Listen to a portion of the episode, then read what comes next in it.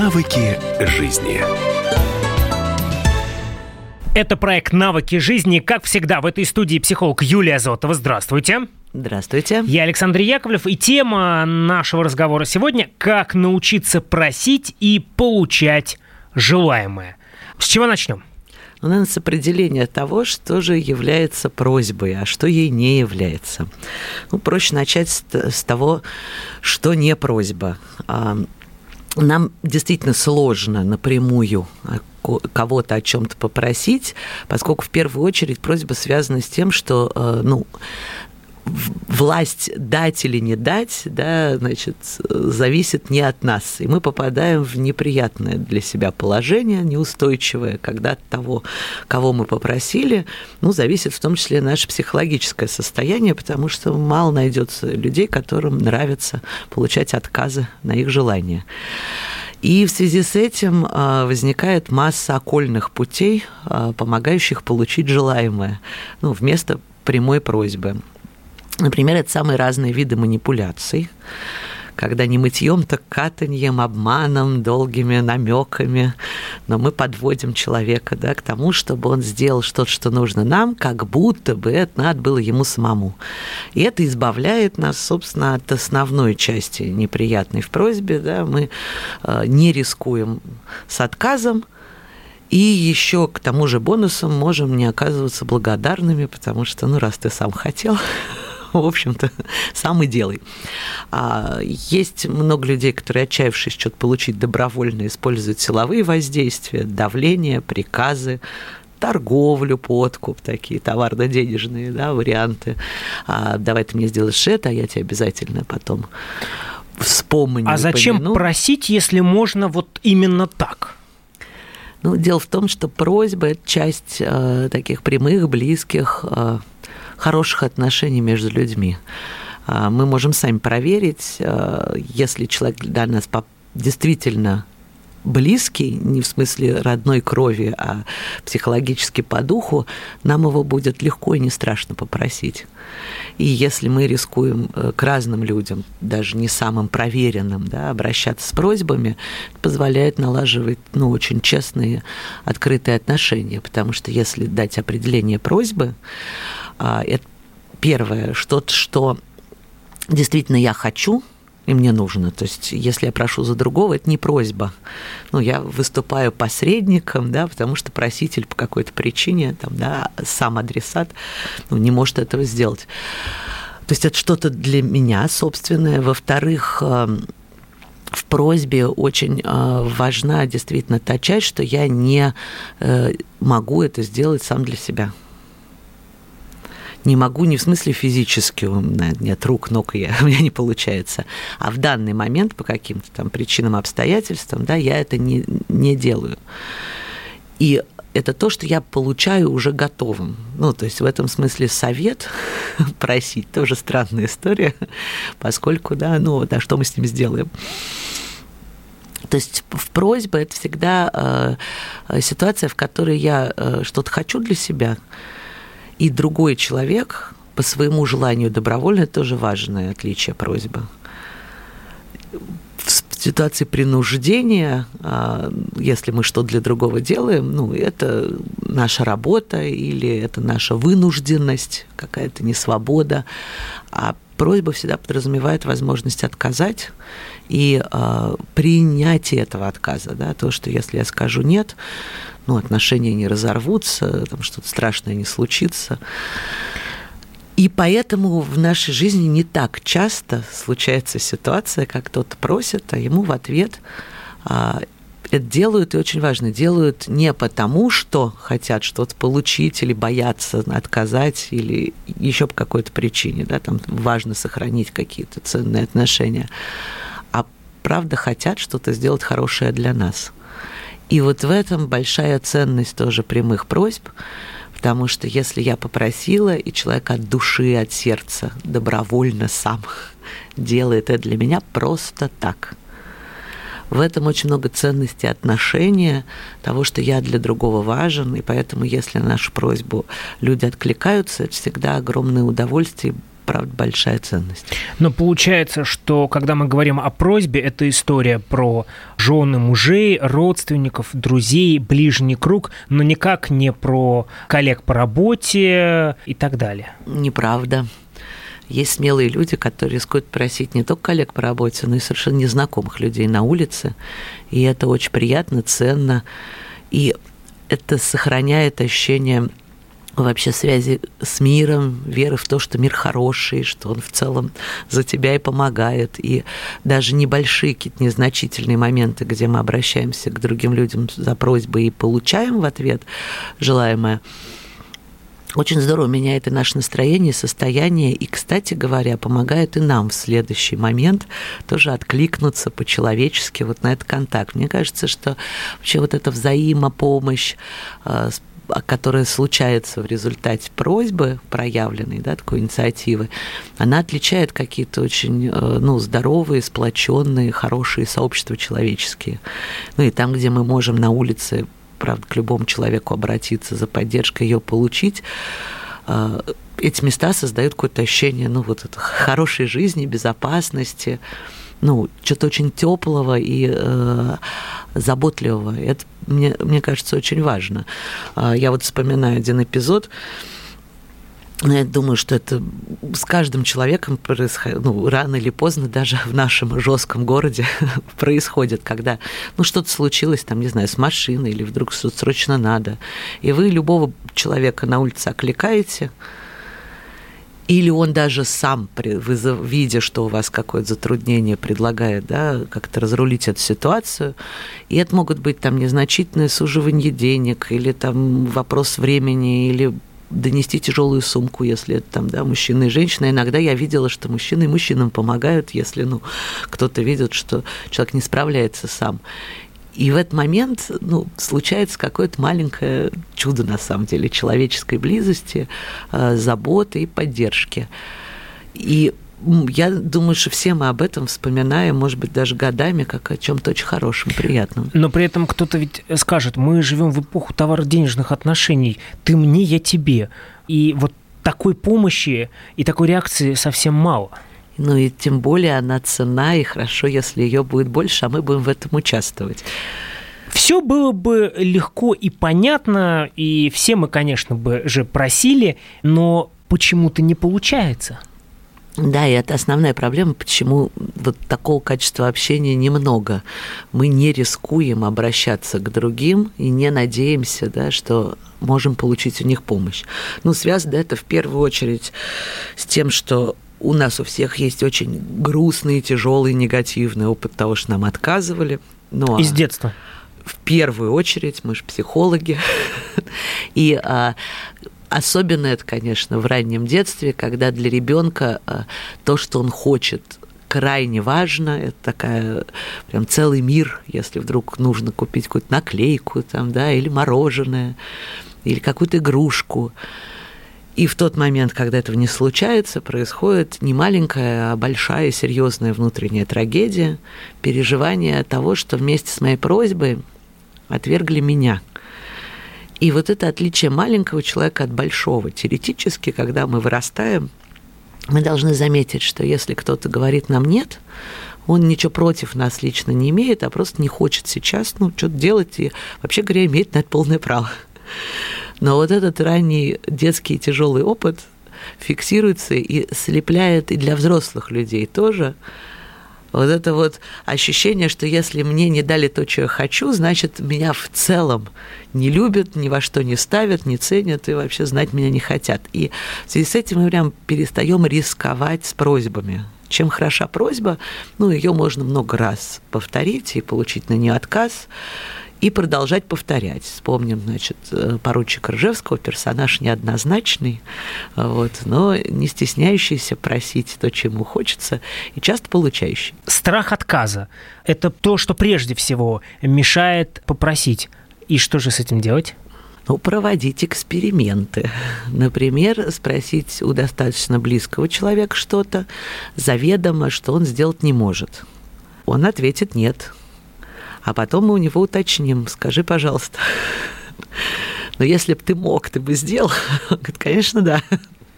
И таким образом мы заметим вот эту разницу между хорошим отношением и желанием, что для нас сделать, да, и фактической возможностью и невозможностью в конкретный момент. А здесь действительно надо прям научиться переживать этот опыт отказа так, чтобы не разрушаться совсем и не чувствовать себя, ну, вот отвергнутым, потерянным, исчезнувшим. А сейчас, внимание, я попрошу вас сделать короткую паузу. Это проект «Навыки жизни». Психолог Юлия Зотова в студии, я Александр Яковлев. Мы продолжим наш разговор после короткой паузы.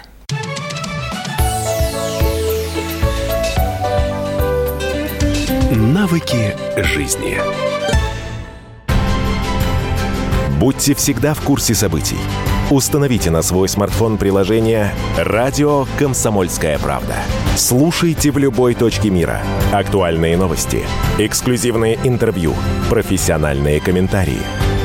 Доступны версии для iOS и Android. «Радио Комсомольская правда». В вашем мобильном.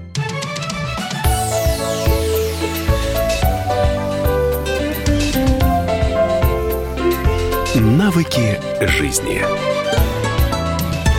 Мы продолжаем наш разговор. Это проект «Навыки жизни». Психолог Юлия Зотова в этой студии, я Александр Яковлев. И то, что прозвучало перед прерывом, совсем не было просьбы, потому что важное правило просьбы – нужно услышать ответ. Иначе это приказ. Конечно. То есть просьба подразумевает все-таки, что а, а, ну, ее реализация зависит от того, кого мы просим. Он может ну, ответить, согласиться или ну, отказать. Возвращаясь к тому, что нам мешает просить. Первый ответ – это страх отказа. А что еще мешает? А еще э, тоже ранний опыт э, часто связан с тем, что чтобы что-то попросить и получить, мы вынуждены были пережить унижение. Ну, часто это ситуация социальная, где-то там в школе, в детском саду, когда очень много неприятного надо выслушать, ну, чтобы получить желаемое, там, да, если это где-то с правилами там, не сходятся. Иногда это домашний опыт. И тогда у людей э, просьба слепляется с переживанием вот униженности, с ощущением своей беспомощности, с тем, что я слабый, зависимый. Ну и вообще позиция, да, если второй решает, скажет он да или нет, то как будто я нахожусь, значит, внизу, он выше, я от него завишу, да, и это положение для многих очень неприятное. На самом деле это совершенно не так. А, история про просьбу, она ситуация равности. Потому что, ну, если мы говорим о неравных отношениях, там, дети и родители, ну, то дети-то не должны ничего просить у родителей, так по большому счету, ну, потому что родители обязаны там, да, о них заботиться, развлекать их, развивать и воспитывать, да, и тут скорее, да, а родители там от детей что-то требуют, ну, если это соблюдение правил там, да, и каких-то внутренних семейных порядков. Поэтому просьба чаще всего все-таки ситуация между равными. Ну, человек, который выше по иерархии, ему проще приказать там, да, или просто отдать распоряжение. Он знает, что его э, слова не обсуждаются, они могут быть вежливо упакованы в форму просьбы, но в результате да, это все равно остается, конечно, ну, каким-то ну, указанием как минимум. И э, для многих очень дискомфортна эта история зависимости и беспомощности. А, ну, здесь тоже хорошо заметить, что а, как раз вот эта открытая позиция того, кто рискует попросить, требует большой психологической силы и зрелости. И вообще это обратная ситуация от кажущейся. А в ситуации беспомощности мы чаще будем манипулировать, не напрямую а оказывать давление, ставить ультиматум. Mm-hmm. Ну, вот если человек в безвыходную ситуацию загоняют, он, вообще говоря, не просит. Он обычно сразу жестко ставит какие-то да, четкие условия, ну, которые там невозможно не выполнить. А вот э, возможность просить – это скорее признак э, достаточного ресурса у человека, э, зрелости психологической, ощущения свободы потому что я правда могу ну, попросить тебя и добровольно да, дать тебе вот возможность по своей доброй воле включиться или не включиться да, в тот процесс, ну, который для меня важен. Но, а как тогда обстоят дела с родными, те, кто старше, родители, бабушки, дедушки, и с э, руководством, с начальниками? У этих людей можно просить, или они априори выше? Нет, имеется в виду, что они не просят. Это понятно. Да, а мы, мы у них, конечно, можем просить. Но а, просить у того, кто выше стоит по иерархии, неважно, там психологическая, возрастная или социальная ситуация, намного сложнее, чем у равного. Ну, потому что вот это как раз нагрузка того, что я нахожусь в его власти, он может меня унизить, воспользовавшись своим положением, но, конечно, значительно больше. Где набраться смелости и сил? В жизненном опыте и в эксперименте.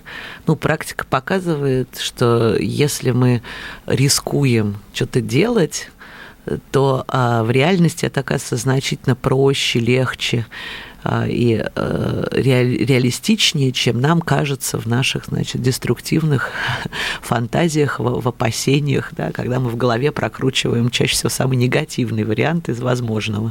То есть люди, которые а, ну, рискуют и пробуют это сделать на самом деле, удивляются тому, как вообще говоря, легко и просто получить желаемое, если вообще начать об этом заявлять. У меня было многочисленное количество таких примеров на каких-то групповых тренингах, там, на обучении. Человек долго мучается с какой-то проблемой и пытается ее как раз вот гордо сам решить, потому что просить я не буду, что же я буду унижаться. Э, заходит в тупик, и мы обычно предлагаем прямо в зале, ну окей, озвучь там, что тебе надо. И ситуация с 95% случаев решается за две минуты. То есть прямо в зале есть либо человек, которому очень легко и несложно сделать то, что необходимо, ну, потому что по какой-то там причине он обладает этими ресурсами, компетенциями и так далее. А, ну, либо он просто знает того, кто может это сделать, да, это такая вторая рука. И ситуация любая разруливается моментально. Ну и если вы обращались, ну и мы обычно ждем вот, да, безвыходной сложной жизненной ситуации, полного кризиса, и тогда рискуем обратиться к друзьям там за помощью, ну и правда же ее всегда получаем. Моя знакомая полтора года мучилась, что у нее низкая зарплата, набралась смелости, пришла к начальнику, и он с удовольствием ей поднял зарплату. Это вот как раз а он получается. просто не знал, что ей это нужно. То есть основная проблема с просьбой, что окружающие рады были бы нам помочь, но они не в курсе, что нам что-то надо потому что мы молчим вот в связи с тем, что боимся отказа, боимся чувствовать себя, значит, ниже. А, ну и третье, нам вообще неудобно и стыдно что-то взять для себя. Есть большое количество людей, которые в целом ощущают э, ну, себя по жизни не заслуживающими какого-то внимания, поддержки, подарков. Ну, то есть вот тяжелым трудом заработать кровью можно, а получить что-то просто так, как будто сверх. Я не заслуживаю. Да, я плохой. Я не, э, не просто плохой, а недостаточно хороший. А с какой стати я вообще должен что-то получать просто так? Ну и, конечно, здесь работает э, детский опыт, когда все, что доставалось, доставалось усилием, напряжением, да, а вот так вот легко, значит, это стыдно прям, да, халява, это нехорошо. И формируется такая привычка, да, в целом не особенно-то стараться облегчить свою жизнь, потому что просьба в первую очередь, да, она же, ну, делает жизнь легче, там, да, достижение желаемого быстрее. Могу ли я сделать сам без других? Ну да. Возможно, понадобится там много-много лет или какое-то количество тяжелых усилий. И вдруг неожиданно я могу получить это прямо сейчас и что самое важное, просто так, потому что в ответ на просьбу а, выполненную, да, люди ждут одной единственной вещи. А, я надеюсь, что все в курсе. Это ни в коем случае не отблагодарить тем же или сделать что-то в ответ, а действительно просто сказать спасибо. То есть принять то, что для нас сделали. Этого достаточно. Но ведь еще один страх, который существует, что я буду должен. Вот я как раз об этом только что и говорю. Когда мы кого-то просим, это правда означает, что он имеет свою свободную волю согласиться или отказаться. Если он соглашается, то дальше это прям его территория, ему самому хочется для нас что-то сделать. И наша ответственность в этой ситуации только в одном – взять то, что он сделал. То есть не стараться его там контролировать, как-то критиковать, э, не объяснять ему, как правильно нам помогать. а просто с благодарностью, с вот этим человеческим спасибо, с приня- принять и присвоить, и пользоваться тем, что он ну, для нас совершил. И получается самый важный вопрос. А как просить правильно? Э, самое главное должно быть то, что действительно вам нужно и вы хотите. А, и э, у этого не надо никаких объяснений, оправданий, каких-то дополнительных мотиваций. А, проводили социологический эксперимент, а, длинная очередь, и человеку надо было пройти без очереди с чертежами. И он вначале рассказывал что-то сложное про работу, что его уволят, а во втором случае говорил, вы меня пропустите, потому что мне очень хочется. И в обоих случаях его одинаковое количество людей пропускало в процентном соотношении. Поэтому в просьбе достаточно прям горячего желания. Раз.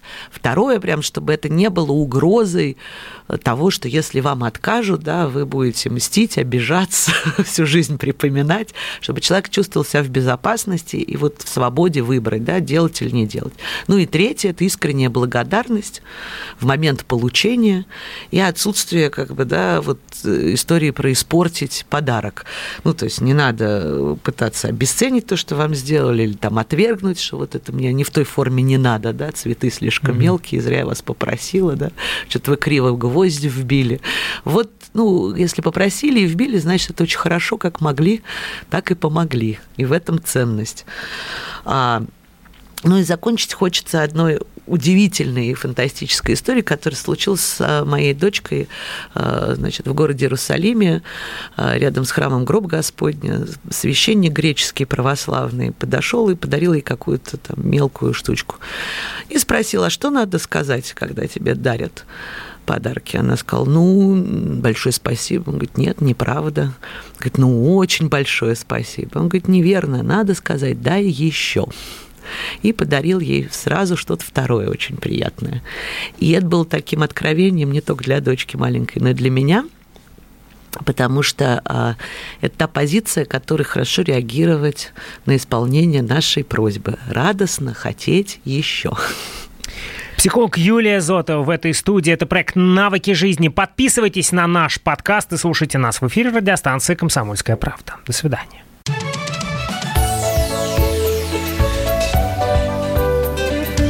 Навыки жизни. Деньги – лучший подарок, а личные деньги – лучшая программа. Что происходит в экономике и как это влияет на ваш карман? Разбираем с экспертами по будням с часу дня по Москве в программе «Личные деньги».